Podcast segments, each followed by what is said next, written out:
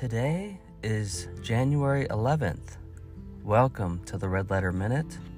I'm Reggie, as always, and I hope you're having a wonderful day. We are continuing in the book of Revelation, chapter 11, and we're in the New International Version this week, beginning in verse 1. I was given a reed like a measuring rod and was told, Go and measure the temple of God and the altar with its worshippers, but exclude the outer court. Do not measure it, because it has been given to the Gentiles. They will trample on the holy city for 42 months, and I will appoint my two witnesses, and they will prophesy for 1,260 days, clothed in sackcloth. They are the two olive trees and the two lampstands, and they stand before the Lord of the earth. If anyone tries to harm them, fire comes from their mouths and devours their enemies. This is how anyone who wants to harm them must die. They have power to shut up the heavens so that it will not rain during the time they are prophesying, and they have power to turn the waters into blood, and to strike the earth with every kind of plague as often as they want.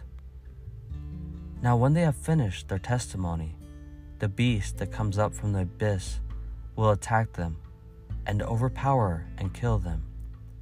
Their bodies will lie in the public square of the great city, which is figuratively called Sodom and Egypt, where also their Lord was crucified. For three and a half days, some from every people, tribe, language, and nation will gaze on their bodies and refuse them burial. The inhabitants of the earth will gloat over them and will celebrate by sending each other gifts, because these two prophets had tormented those who live on the earth. But after three and a half days, the breath of life from God entered them, and they stood on their feet and terror struck those who saw them.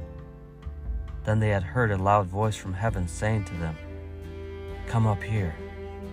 And they went up to heaven in a cloud, while their enemies looked on. At that very hour there was a severe earthquake, and a tenth of the city collapsed.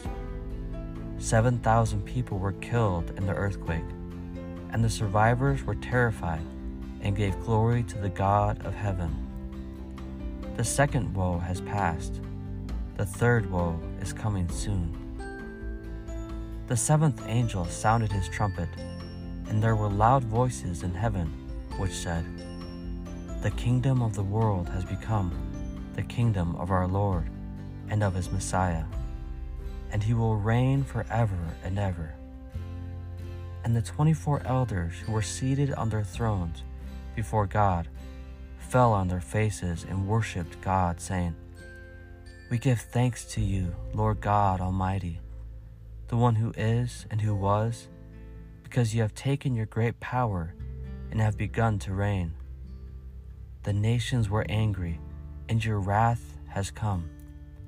The time has come for judging the dead, and for rewarding your servants, the prophets, and your people who revere your name, both great and small and for destroying those who destroy the earth. Then God's temple in heaven was opened, and within his temple was seen the ark of his covenant. And there came flashes of lightning, rumblings, peals of thunder, an earthquake, and a severe hailstorm. This concludes our reading for today. Dear Heavenly Father, holy is your name.